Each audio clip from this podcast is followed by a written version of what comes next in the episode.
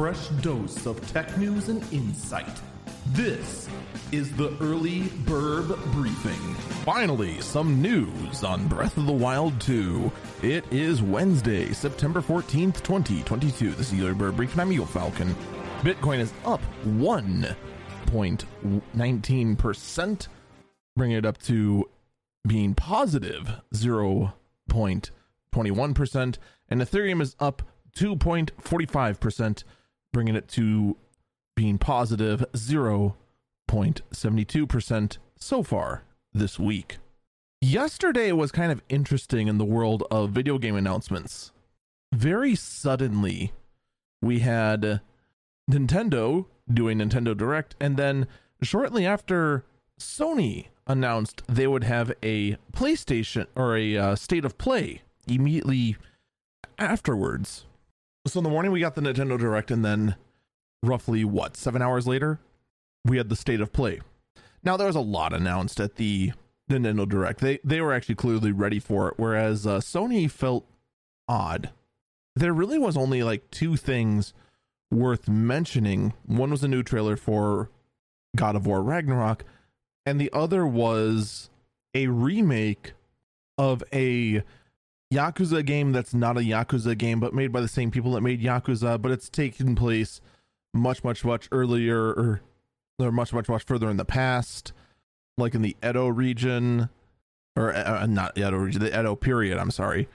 It's kind of weird, but I'm looking forward to it. I actually want to talk about, but that's not what I want to talk about. I want to talk about the Legend of Zelda, the Breath of the Wild sequel, and I'm going to call it the Breath of the Wild sequel until the tail end because I want to make a major point here. Shortly after Nintendo announced they were going to have a Nintendo Direct, the UK office of Nintendo announced that they would not be live streaming the Nintendo Direct. They would instead have it available after the fact. And that seemed kind of weird. The reason given, of course, was pretty much the reason everyone's giving for any sort of odd behavior in the United Kingdom, and that is the passing of the Queen. Why would you? It seems kind of bizarre, right? But of course, I say that as an American, and there's a decent chance that, you know, maybe the passing of the Queen actually does hit the people of the United Kingdom much harder than I would have expected. Until the reveal of Breath of the Wild 2 we got some gameplay. We got a tease on it. It was the very last of the very last game they showed off. The name of the game is The Legend of Zelda: Tears of the Kingdom, which has a release date right now of May 12th, 2023. And now the reason that the, that Nintendo UK didn't live stream the event is obvious.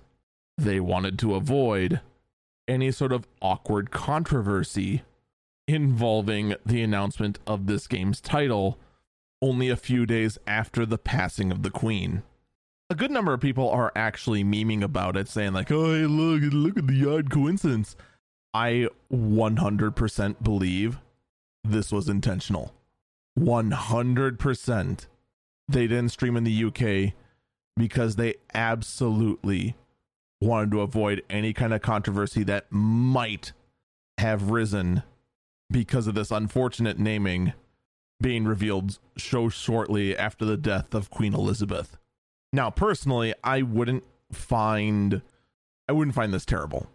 But again, I live in the states. I think the passing of the queen is very tragic. It is it does mark the end of an era and she lived a long amazing life. But I also admit not exactly my nation. So I am curious what people actually in the UK do have to think about this. Most of the discords where I know some some people in the um across the pond had thoughts about it.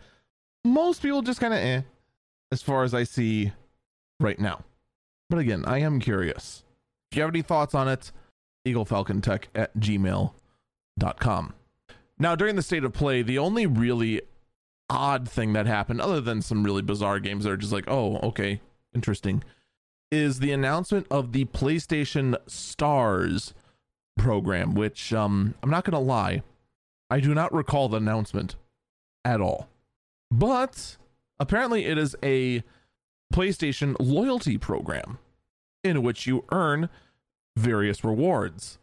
The rewards, however, are just digital trophies that you collect, I guess, and just have. During the entire announcement, and people can actually vouch for this, I was glaring at the screen.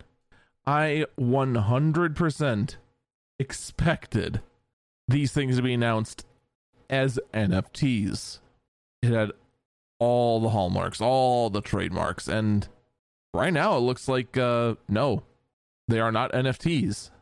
They are just digital trophies, I guess. It just, just it does kind of come off as a but why? Let's just see how that plays out. Oh yeah, one other big announcement that uh, Nintendo pushed in their Nintendo Direct was um their Nintendo Online program, the one that has the N64 games that nobody really cares about because the games that were put in it were just kind of meh. Uh, they finally put the one game everyone wanted. At some point, eventually, with no d- specific date given, we will see GoldenEye on the Nintendo Switch. I'm all on board for that. Patreon has announced that it's laying off 17% of its employees and shutting down a number of hospitals or offices. Hospitals, whoa. Shutting down a number of its offices. I cannot. Wow, that was a weird Freudian slip. Anyway, right now, we're not really given a very solid reason as to why. The CEO is giving us near kind of general, so on and so forth. I think the answer is really obvious. With the massive amount of inflation that is happening, not just in the US, but in many, many different countries coming out of the pandemic, not a whole lot of people are willing to spend extra cash. And granted, those who are, I am incredibly grateful for, and for my stream and all that.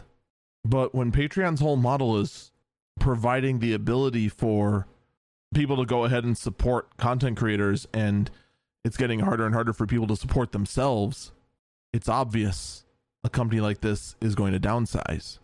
Hopefully, this isn't the end of Patreon, but you know, 17% of your staff going, and they're saying that that's only 80 staffers that are going. That's of your 17%. That's not leaving a whole lot of people left. I am concerned. Hopefully, there's no more bad news to come out, but I don't want to sound negative when I look at stories like this, but I have to call it as I see it. Patreon laying off employees, all these various tech companies laying off large chunks of their staff, it is a sign of very worrying things to come.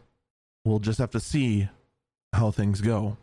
I, I don't want to end this episode on a downer, but man, I look at companies like Snap, I look at Patreon, I look at all these other big outlets just kind of very quickly starting to downsize. And with the fear of a recession looming,